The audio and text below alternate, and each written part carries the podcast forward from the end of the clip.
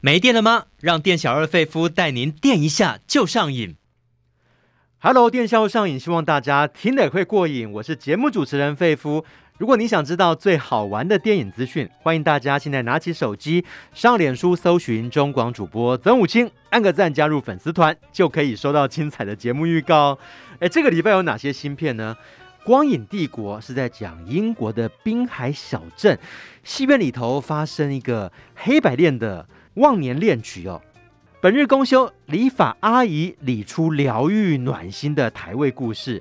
血战纳维克，士兵随军返乡，竟然得知妻子惊人的事实。饭系攻心，同在屋檐下吃饭，可是呢，笑到喷饭又感动。在介绍新片之前，我们先来介绍这位女明星。她刚开始不是以表演出道，参加的是音乐培训班。当时文艺片里面的女性呢，形象都是非常温婉，可是她带起复仇女神的风潮。后来演出母亲或寡妇的角色，把那种苦命女子的心境转折啊，诠释得惟妙惟肖，也成为金马奖跟亚太影展的影后。二十几年已经没有演戏的她，宝刀未老，新片一出手就让大家非常的感动。想知道她是谁吗？赶快进来，费夫电力公司。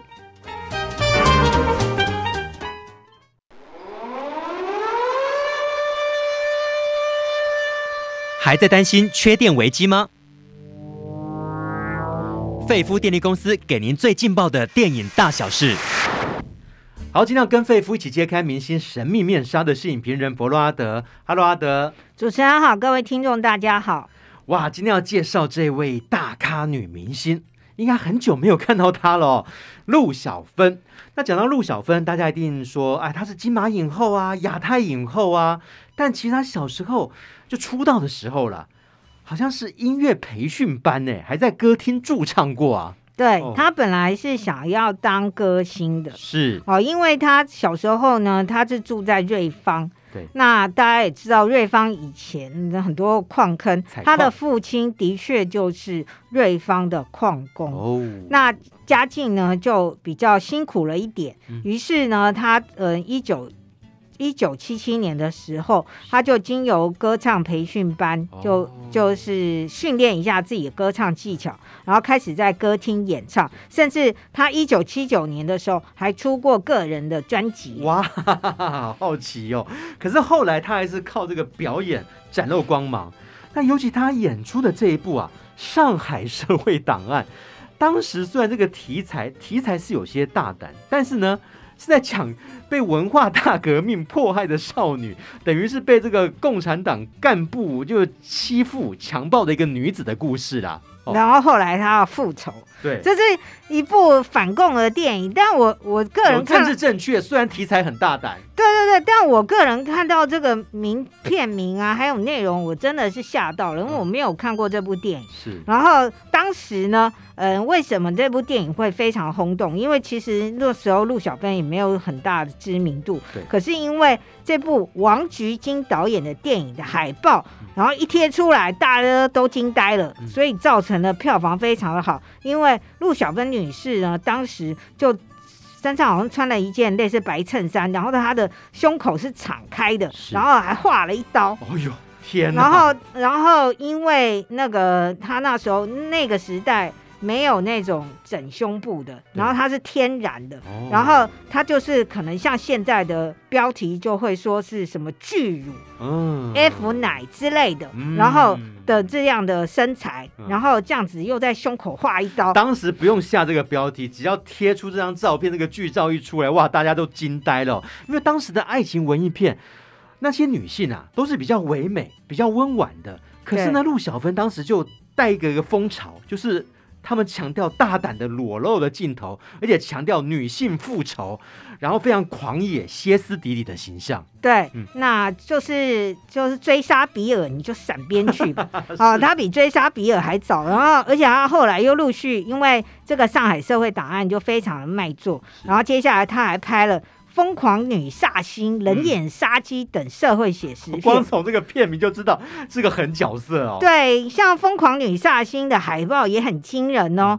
他可是拿了一把武士刀，所以我才说追杀比尔，你闪边去。他很早就这样，他拿了一把武士刀，然后那个那个海报上另外的那个角落是一个男人跪下来，然后他站着拿了武士刀，对，就是一个又是一个女性的复仇啦。难怪那个时候复仇女神啊，三鹿一阳，她就是其中一个鹿哦。当时有谁呢？杨惠珊、陆一婵、陆一凤。接下来就是陆小芬，对，他们就是这几个人，就都是演这种女性复仇的题材。嗯，然后因为女性复仇，通常他们就是遇到。男性父权的暴力，对，然后暴力可能包括性暴力，于是他们又会有一些裸露的镜头，嗯、然后弱女子经历了这些男性的摧残之后，后来奋发图强，然后练了一身武艺，嗯、或者是拿了枪或武士刀就来复仇了。嗯，好，接下来陆小芬的戏路有一些转变。一九八三年，她主演由王彤执导，那根据黄春明原著小说改编的电影《看海的日子》，在里面呢，她饰演从小就被卖给别人家当做养女，然后又被养父啊卖到妓院的女子白梅。那她靠这个角色也得到第二十届金马奖最佳女主角。当时入围的还有钟楚红跟张纯芳，但是最后陆小芬得奖了。对，嗯、她就是以一个。那个从复仇性感女神变成了一个大地之母，对，就是说人生也是有非常悲惨的，十四岁就卖被卖到私人的娼寮，对，哦，但是她后来就觉得，哎、嗯，想要当一个母亲，于、嗯、是跟马如呃马如风所饰演的渔夫，他、嗯、觉得这个马如风这个渔夫人很憨厚很善良，于是他等于就是跟他就是哎。借种生子，然后独自抚养。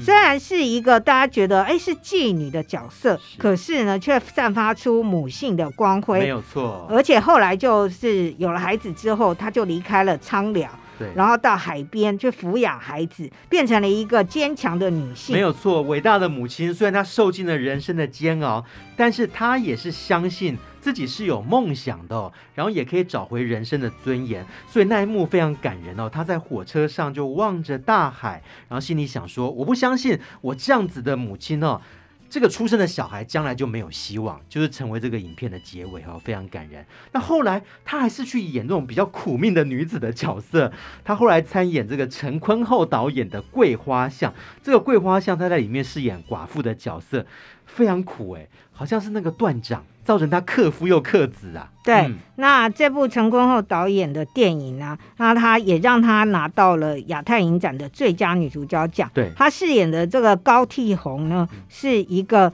嗯，就是嗯天天生有断掌，然后有点苦命啊、嗯，父母啊弟弟都过世了。那可是他就是有苦练那个绣花，他绣花很好，然后再加上他有三寸金莲，于是呢，他后来是嫁给一个有钱人哦，就她本。本来是跟任达华这个邻居有感情，可是她想说，立马是偷害的人，就是如果我嫁给你，可能你又会就是逃海，又会有意外，又死亡，所以他选择了他不爱的周华健这个有钱人，然后跟他结婚。他想说，我至少可以过稳定的人生。结果呢？没想到周华健二十，在他二十三岁的时候，他的。丈夫周华健所饰演这个少爷又过世了，了，又被他克掉了。对，他又独自抚养儿子，啊、所以就是一个蛮苦命的女人呐、啊。哦，嗯，就等于她一出生哦，感觉就是一生孤独，就跟那个段长的预言一样。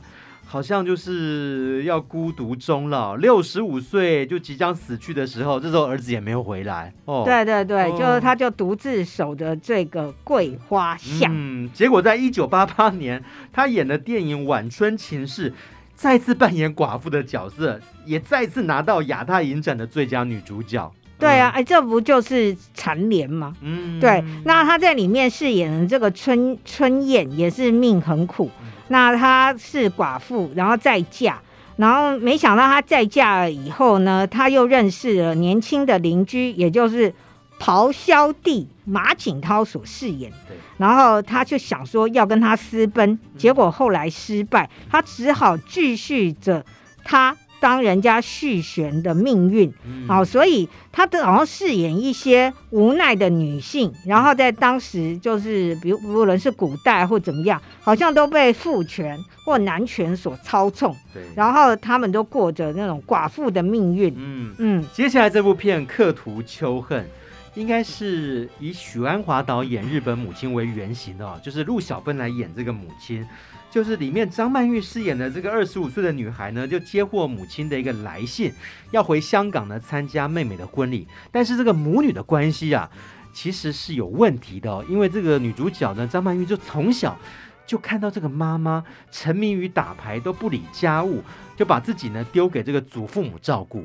对，嗯、那这部电影呢，是一九九零年的亚太影展的最佳影片，是所以陆小芬女士跟亚太影展是。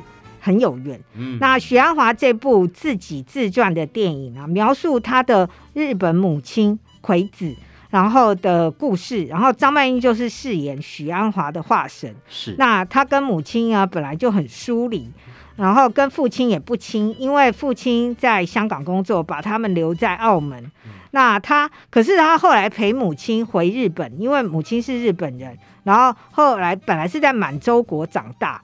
然后后来他居然跟中国人结婚，那多年来他想回日本故乡探望，但都没回去。然后这次张曼玉后来虽然跟母亲有怨恨，可是后来他还是想说，妈妈年纪那么大，一个人回日本可能不太 OK，所以就陪母亲回去。然后在回母亲回去了这段旅旅行的途中，他才明了了母亲内心的苦闷，就是他身为一个日本人，却活在。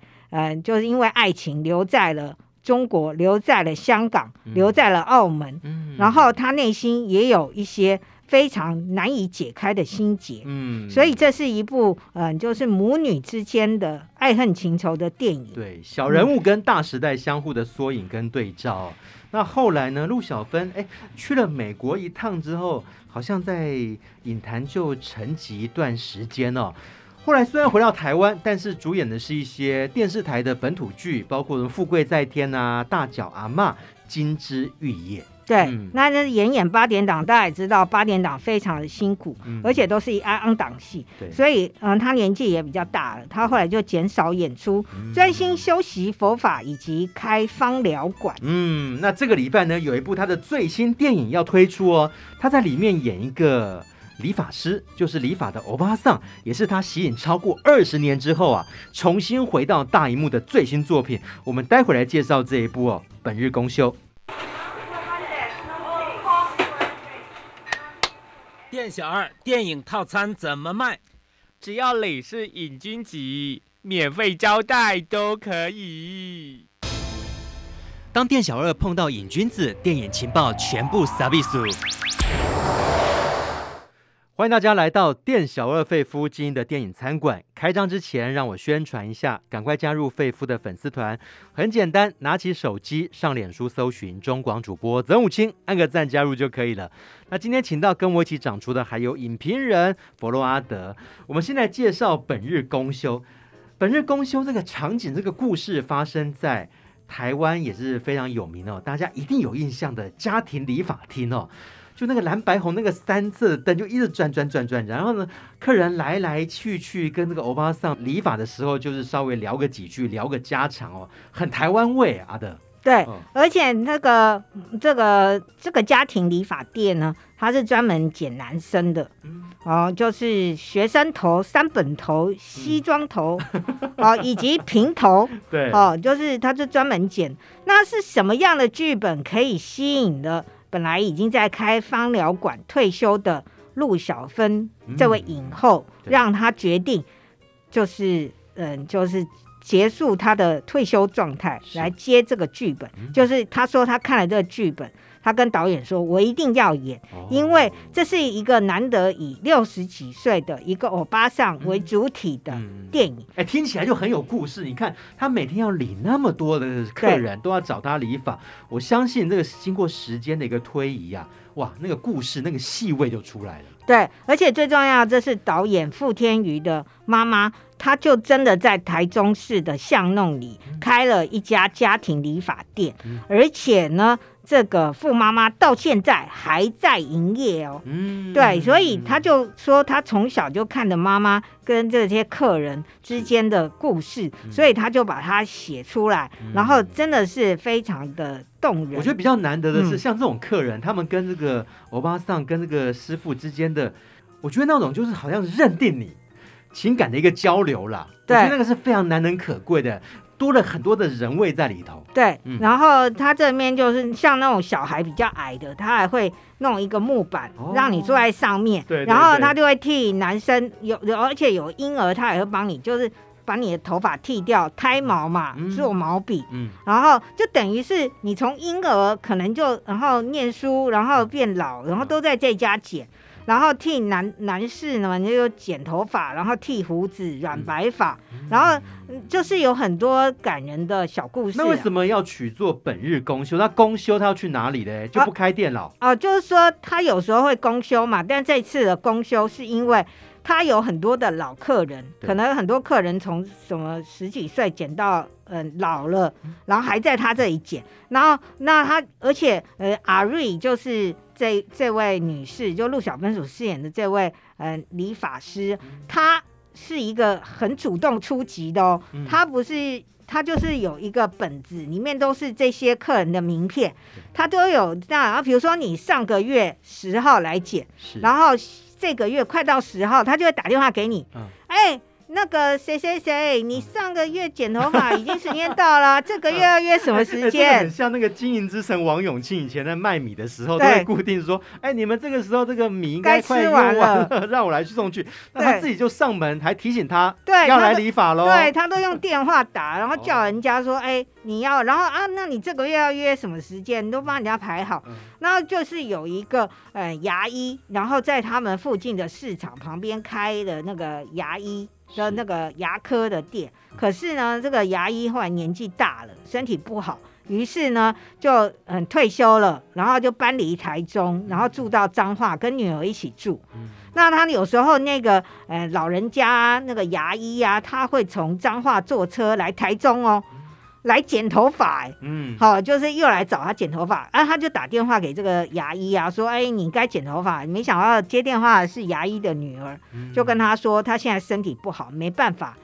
那个再来台中剪头发，哦、结果他就觉得啊，老客人呐、啊，那我来去帮他剪，然后他就开着他的老爷车，然后要到不熟悉的彰化乡下，然后一路上就会遇到很多事，而且女儿正好就是陈婷妮所饰演的女儿，就正好回从台北。跑回台中来看他，就就看到，哎、欸，妈的店怎么写了本日公休？嗯、然后又找了哥哥，哥哥住台中，但是施明帅所饰演的那个大儿子，就是一个一天到晚异想天开会发财，然后跟妈妈说，哎呀，我们把这个屋顶啊弄太阳能板吧，然后可以收可以赚钱，然后一天到晚又投资什么虚拟货币什么，但是就一事无成，然后再加上他的小女儿方志友，好像比较是继承他的衣。他是当现代的发型设计师，就在那些流行的发廊里面帮人家剪头发。好，然后还可是她却跟丈夫离婚了。然后她那无缘的女婿傅孟博所饰演的阿川是一个修车的黑手，但是傅孟博也是还是一直来找这个前任的。这个岳丈母娘剪头发，嗯、然后所以我觉得他跟傅孟博这个无缘的女婿之间的感情戏也很动人，好多故事在里头。就除了那个老干之外，还有很多的新知哦，包括阿德刚刚介绍这个三兄妹施明帅、陈婷妮、方志友，他们斗嘴的过程也是相当的自然有趣哦。对对对，然后跟这个妈妈，妈妈对小孩的期望，哎，你们好好的买房子，好买车子，然后。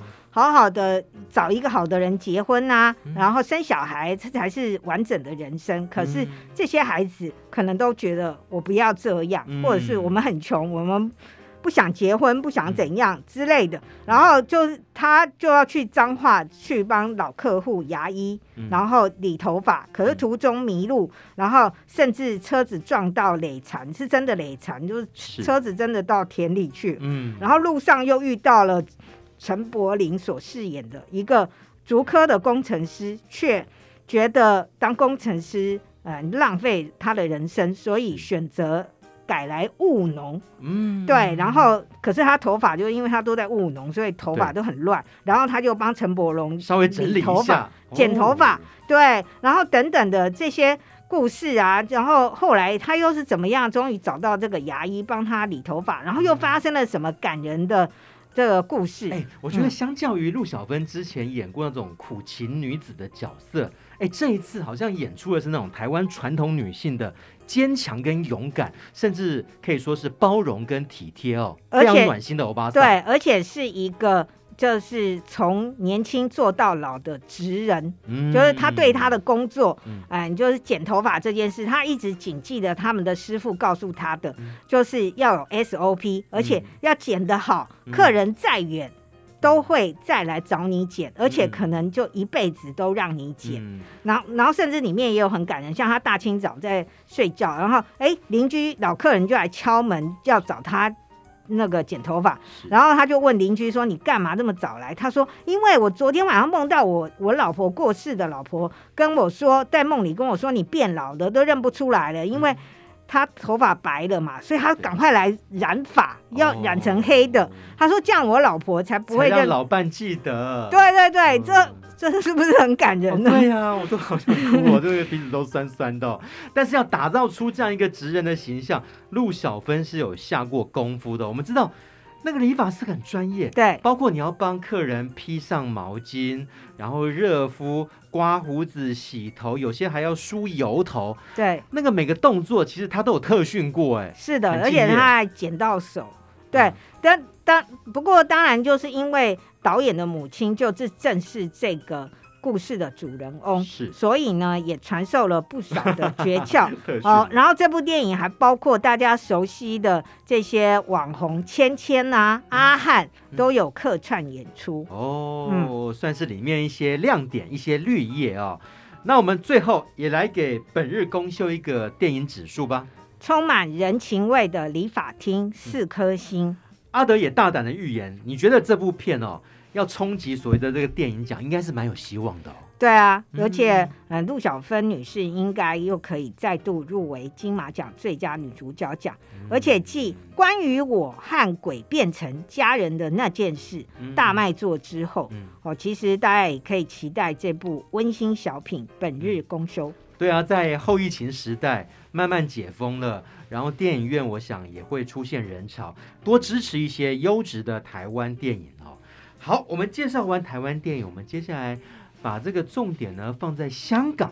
香港这部片也蛮有意思的，在讲一个同在屋檐下的故事，然后是在讲吃饭的故事，但是这里面的情节，呃，三个兄弟，哎，不同父不同母，然后加上女友又住在一起。这到底是一个什么样的家庭呢、啊？阿德来介绍一下。嗯，这部的电影呢，嗯，就是导演饭戏攻心。对，然后大家可以在影音串流平台付费观赏。嗯、导演陈永生呢，嗯，这是他的应该是第一部电影吧。嗯、然后入围了香港电影金像奖的十一项奖项，包括最佳导演跟最佳新导演。哦。哦哎，奇怪，有一位新导演，应该就比较的代表他很厉害、啊。对对对，哦、而且呢，这部电影不但入围了香港电影金像奖这么多奖项，而且还票房破七千万港币哦。嗯、对，然后在香港的票房观赏人次破一百万人，嗯、香港好像才。七百万人吧。对，尤其最近香港电影比较低迷啊，因为可能资金人才都流到大陆那边去，所以说能够拍出一些比较纯粹的岗位的电影，非常难得啊。对，那这部电影呢，其实讲的就是一个，就像本日公休讲的是人共通的之间的感情，然后他讲的是兄弟之间的感情，就是三兄弟。啊，他们很复杂了，什么同父同母、异父异母什么之类的，反正这三兄弟他们就住在一起，然后他们就住在那个老宅里，然后老宅呢，是以前是叉烧店，可是呢，后来他们没有办法经营叉烧，然后兄弟都各做各的工作，然后老大就是香港的脱口秀天王黄子华所饰演，是，那他是一个摄影师，那。二弟呢在一般的公司上。啊，大弟在一般的公司上班，然后老幺呢，他就是现在流行的电竞选手。嗯，对，那他们都有各自的感情问题。黄子华念念不忘他以前跟邓丽欣的一段爱情，是可是后来他们因为误会而分手。当然，现在邓丽欣又再度出现，没想到居然是自己的大弟张继聪所饰演的大弟，啊、居然跟这个邓丽欣交往，弟弟的新女友。是自己的前女友，这什么关系啊？这还能够一起吃饭吗？然后弟弟说：“你不会介意吧？你们都分手那么久了。”然后，然后，而且他们甚至要把他们，大家都知道香港住的地方很小嘛。对。然后，但是他们这个古宅，因为以前是叉烧工厂，所以很大。对。所以呢，嗯，大弟就把邓丽欣带回来一起住啊。于是。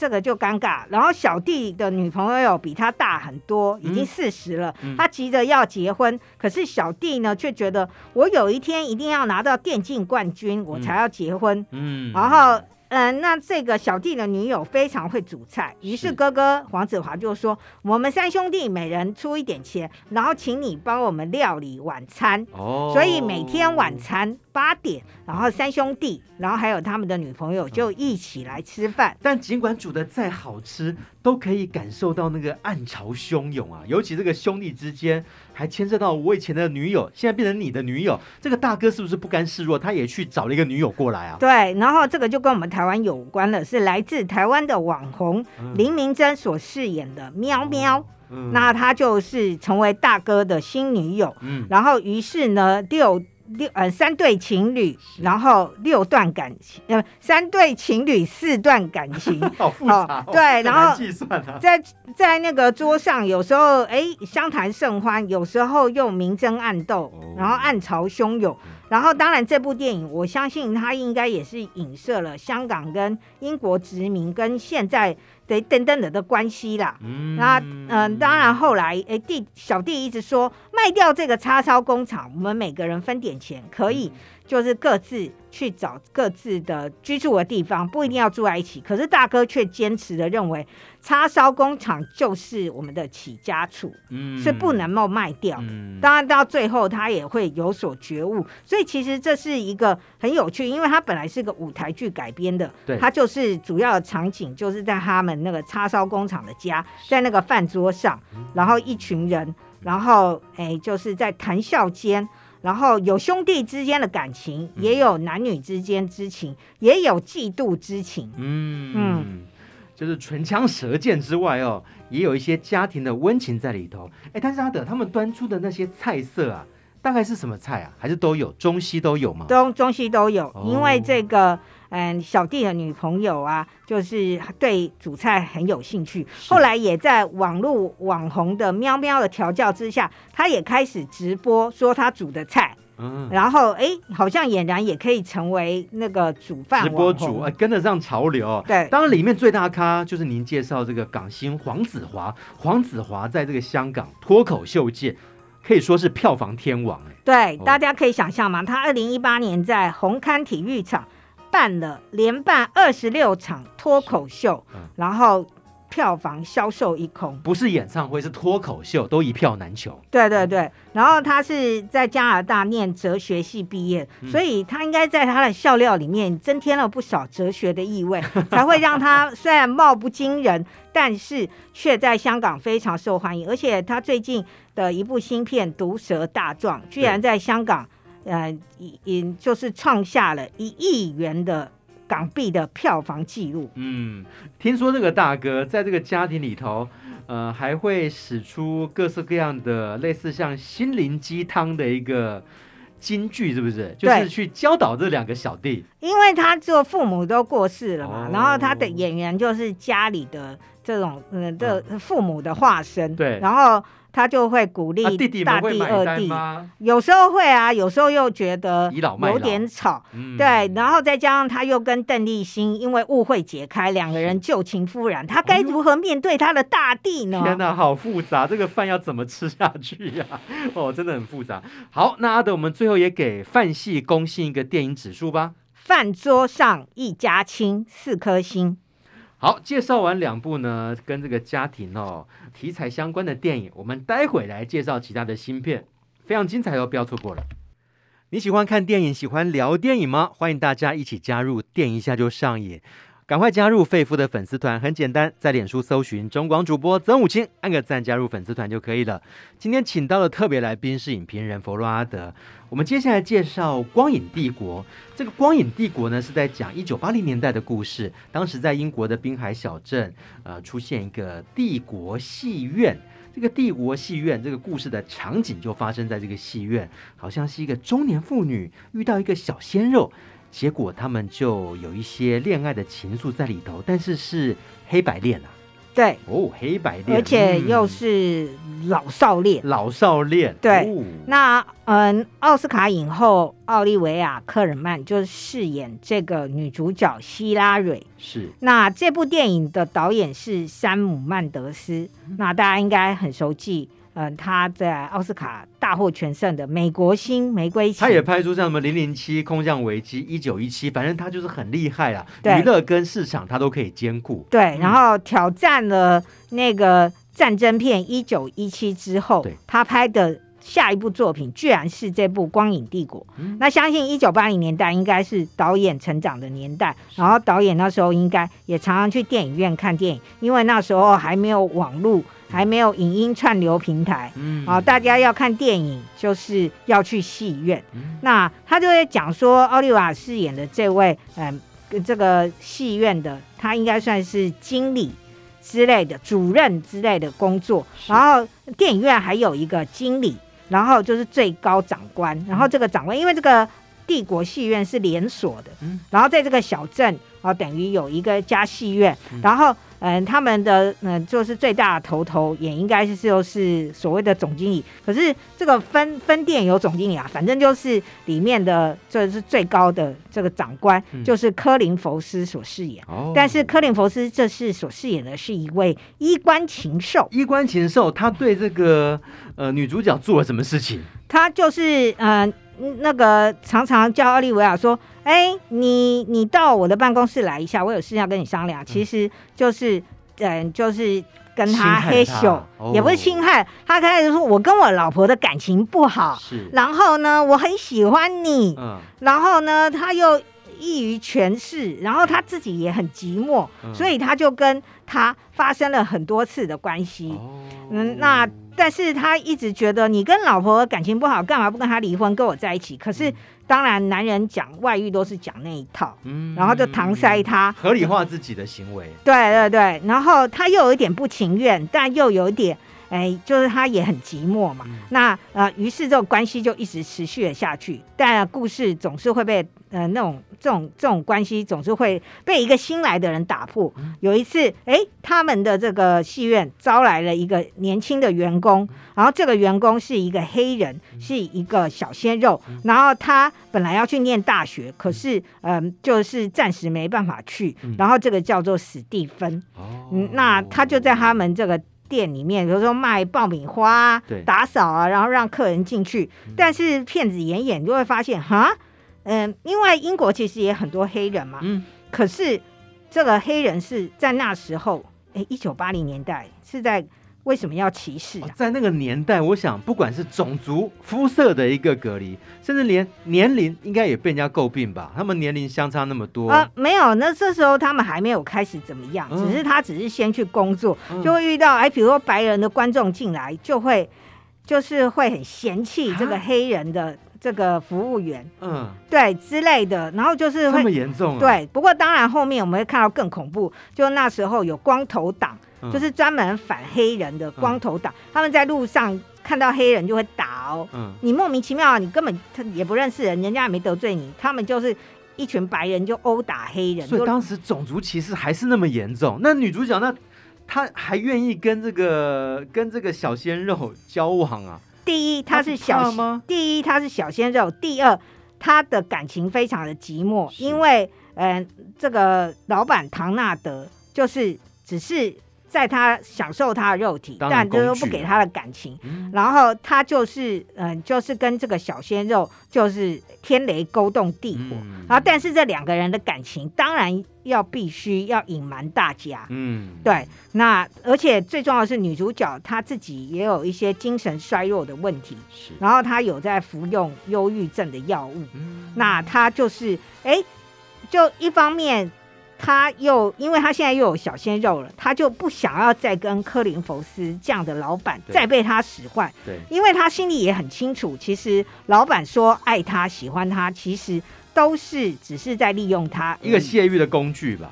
嗯、对对对，那再加上他现在有新的对象，他就拒绝跟老板嘿咻了。嗯，然后当然又会惹上了一些麻烦，甚至他自己还搞到精神崩溃。嗯。对，等等的，然后这里也有演到说，哎，这个帝国戏院，然后火战车在这里举行了地方性的首映，嗯，好，所以就是火战车这部电影的年代，嗯。嗯，其实讲到山姆曼德斯哦，从《美国新玫瑰情》我就蛮喜欢他的作品，当时也让他一鸣惊人哦，那首度入围就夺下了奥斯卡最佳导演，然后也拿到最佳影片，包括后来拍的。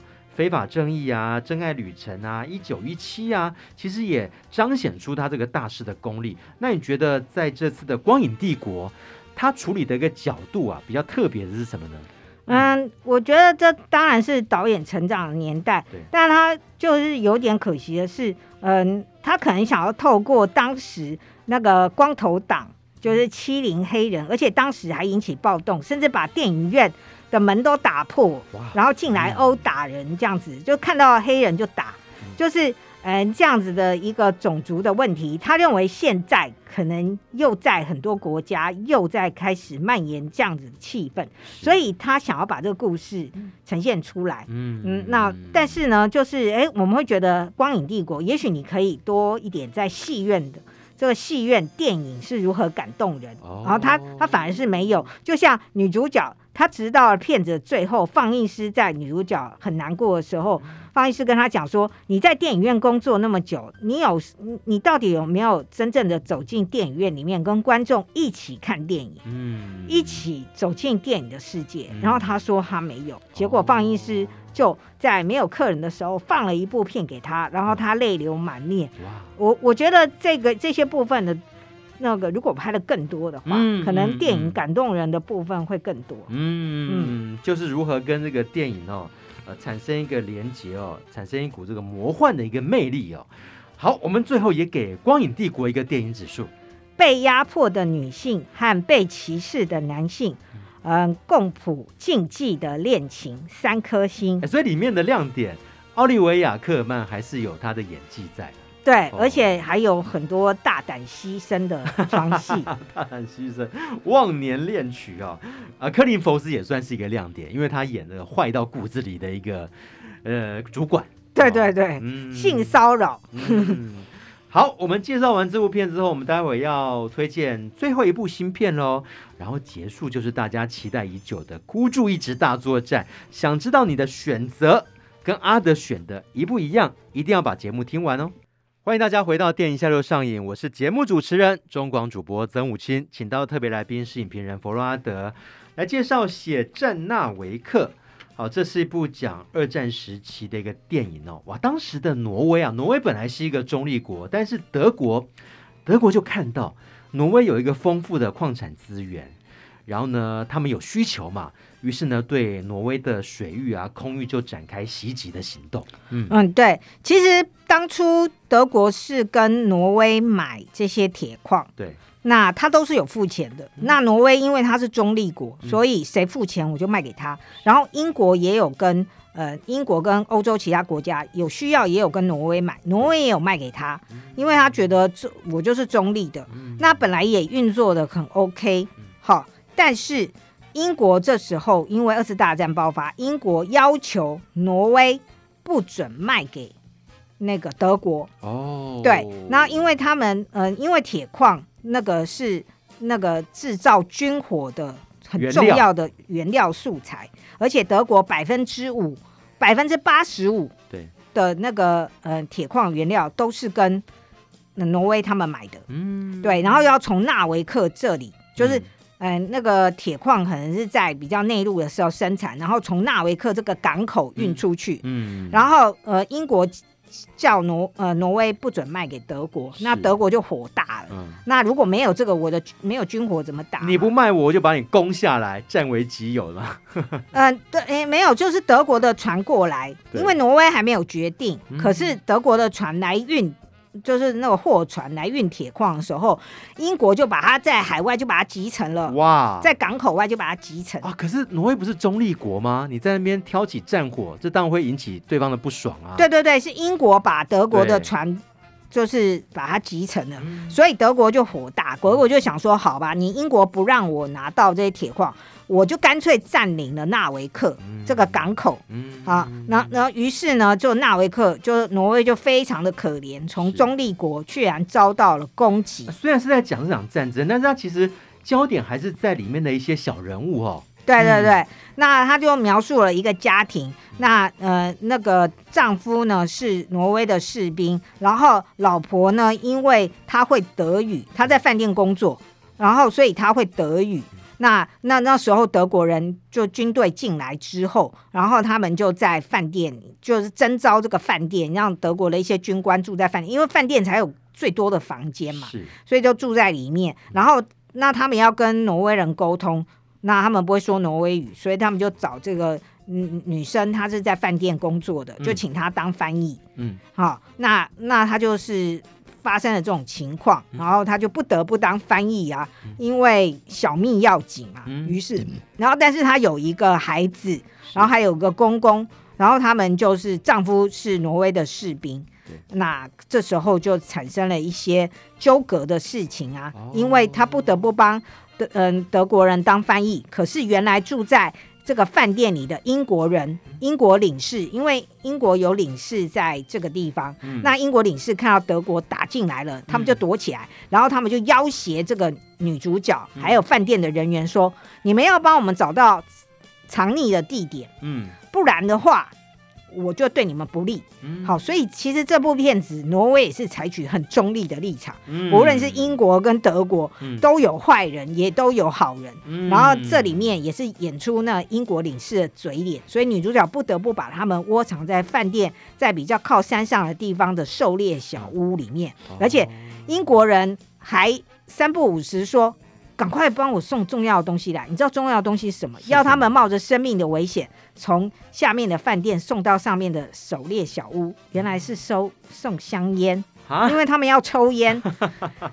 哎、欸，就是你你也觉得英国人蛮混蛋的、嗯、哦。然后女主角呢，就是和饭店的同仁都觉得。好，这英国人不是好东西，德国人也不是好东西。嗯、那我们挪威就是非常的可怜，被他们两个国家、两个强国，嗯、然后把我们的国家变成了战场。但他最后就是为了要保命，也许要救儿子，他就把这个情报，呃，就是给了德军。但是这样的行为，是不是在丈夫的眼里会感到很生气呀、啊？对，然后丈夫后来就是因为丈夫他们 要去把那个。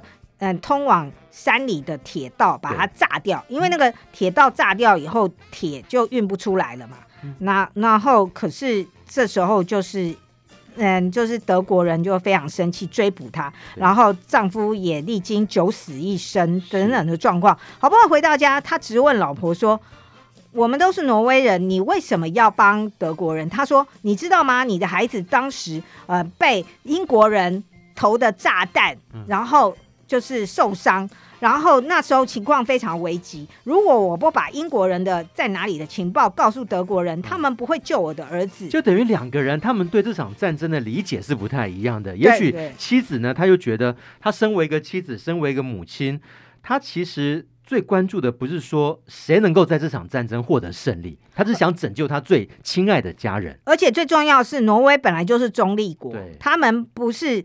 英国也不是德国，为什么要为了这两个强国的利益而牺牲了他们自己？嗯、然后，当然，这部片很感人的结尾是，丈夫居然没有跟随着自己的部队继续去打仗，而是回到了妻儿的身边，哦、跟他们一起逃亡。嗯、对，我觉得这部电影也表明了挪威的立场，而且这部电影很感人。嗯，就是很悲伤的是，他们有呈现出当时后来呃。英国跟德国，他们就轰炸了这个纳维克，把它炸成废墟。嗯，好，还好男女主角他们带了小孩已经坐船离开了。嗯，然后整个小镇里面的人没有逃走的人就活活的被炸死了。嗯，然后他有拍出当时的那些断壁残垣的黑白照片。嗯，对，所以挪威的纳维克小镇的人就这样。为了两个强国的战争而牺牲了生命，嗯，嗯，等于成为别人的棋子哦。对，就是、呃、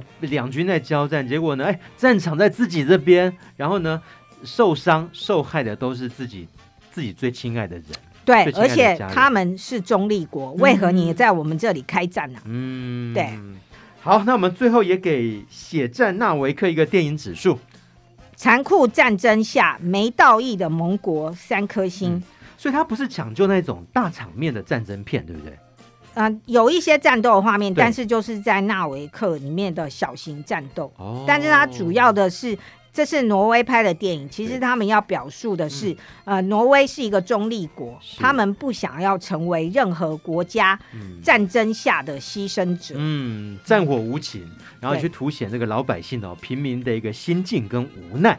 好，这个是《血战纳维克》。我们已经把所有的新片都已经介绍完了，接下来这两个小单元让影评人伤脑筋喽！孤注一掷大作战，还有抢救影片大作战。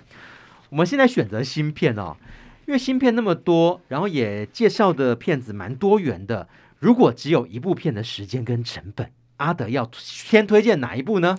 我们要推荐的是国片《本日公休》，这是影后陆小芬。多年息影后的复出之作，然后描述导演母亲的真实故事，然后每一个可能在巷弄里面不起眼的家庭理发店，他们跟顾客之间的温馨故事，把这部电影推荐给大家。嗯，小人物之间那种呃人味、人情味，然后彼此展开的一个连结哦，那种情感的连结其实非常浓厚，也是台湾最美丽的风景。那接下来就是抢救影片大作战。我们除了关注新片，也没有忽略好片。即将下档的院线片，或者在影音串流平台容易受到忽略的好片，阿德要救哪一部呢？我们推荐的是汤姆汉克斯所主演的《超难搞先生》。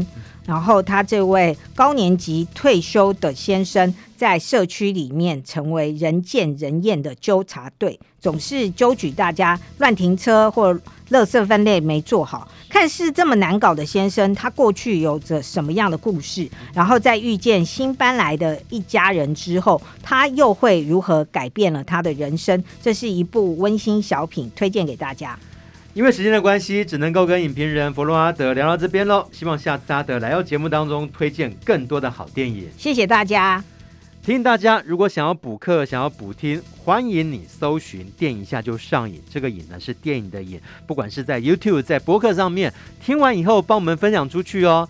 那么，如果你也喜欢电影，欢迎加入肺夫的粉丝团，在脸书搜寻中广主播曾武清，按个赞就可以了。我们下礼拜继续来聊电影，拜拜。